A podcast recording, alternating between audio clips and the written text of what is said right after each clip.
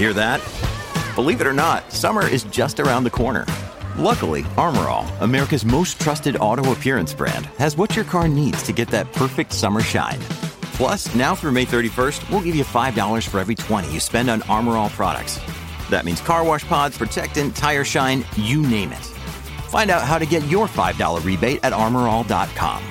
Armor All, less work, more clean. Terms apply. Excuse me! Taxi! Come on, what are you doing? This is the 77 WABC minicast. With us today is Attorney General Jason Miyares, and uh, he is the great uh, uh, Attorney General from the, the great state of Virginia. And a lot of good things have been happening down there. And I figured Sunday morning, let's get an update. Uh, General Miyares, uh, give us an update. What's going on? I, I hear good things are going on.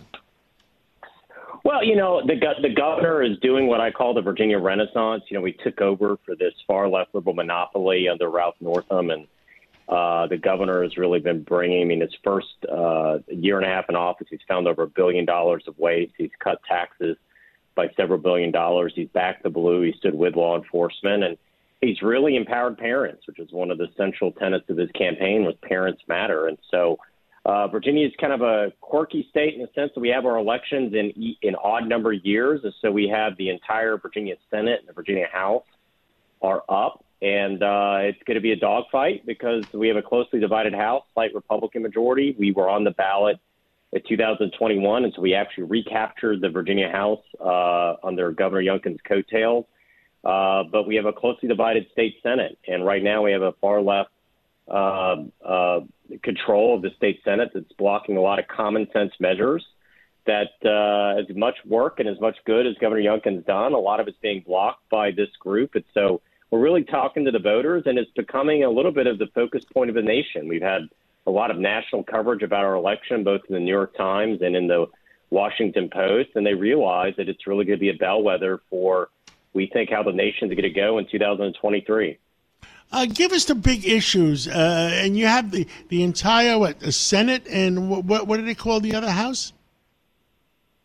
Yeah, it's this, the Virginia House, State House, and then the uh, Virginia State Senate. And I'll tell you the you know the issues we're facing right now is I'll give you an example. The the Democrats when they were in control tied Virginia's admission standards to California to an unelected air quality board that then ruled the ban all non-electric vehicles. So Virginians very shortly will not be able to buy anything other than electric vehicle. If you like your Ford F-150 truck, if you like your SUV, if you like your Honda Accord, you're not going to be able to buy it. And so uh, I know this may sound incredulous to your listeners, but that's the regime they set up in Virginia. We actually had a bill this past year to get that repealed, and they voted it down on a party line vote. I mean, that's one issue. The second is, you know, the the, the governor said, hey, we're not going to be we're going to go hard on these fentanyl dealers that are poisoning our kids. You know, we had over 108,000 uh, overdose deaths last year alone in America. It's chemical warfare, what these cartels are doing. And prosecutors, real prosecutors, not these social justice warriors, but real prosecutors, have been asking to go after these dealers that are poisoning our kids and charge them with felony homicide. Well, it died in a party line vote. You had Democrats in the Virginia Senate in Richmond that rather side uh, with fentanyl dealers uh, than with law enforcement with Governor Youngkin. And so, uh, and then finally, we had another example of the governor wanting to protect kids from big tech. He had a bill saying big tech companies can't sell a minor child's social media data uh, to the highest bidder, and they voted that down on a party line vote. So we're doing a lot of great things in Virginia, a lot of great common sense leadership, but there's a lot more we can do. And those are the types of issues that are in the ballot this fall. And I think, candidly, so many of these issues are going to be relevant for next year with, with making sure government works for us and not against us, and standing with police and saying we're going to stand for safe communities and we're going to say parents matter. And we're not going to pass regulations that are going to ban non electric vehicles. Uh, those are a lot of the same issues that are going well, to animate the election in 2024 I understand, animating Virginia right now. I understand Great Britain, uh, who passed a, a, law like that about uh, electric vehicles by 2030, uh, the prime minister stood up a couple days ago and said, "No way, it's not going to happen." Maybe and pushed it out to 2035. And I'm sure if they get more common sense individuals, uh, it'll be pushed out, pushed out because uh, nobody believes it could happen in, in, that period of time. Well, you don't have the lithium mining capacity. You literally have to multiply it by a factor of 10 at minimum to meet the demands of lithium to build these electric vehicles. To think about it, in 2001, we were energy dependent. We were importing oil from a lot of countries in the Middle East that didn't like us very much. Then we had the shale revolution. We're now energy independent.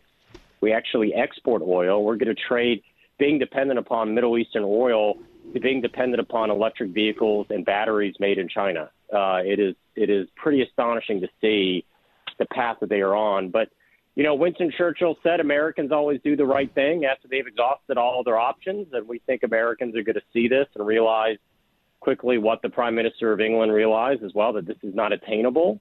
Uh, and you certainly can't say we're going to. Consumer choice is one thing, and if you want an electric vehicle, go buy one.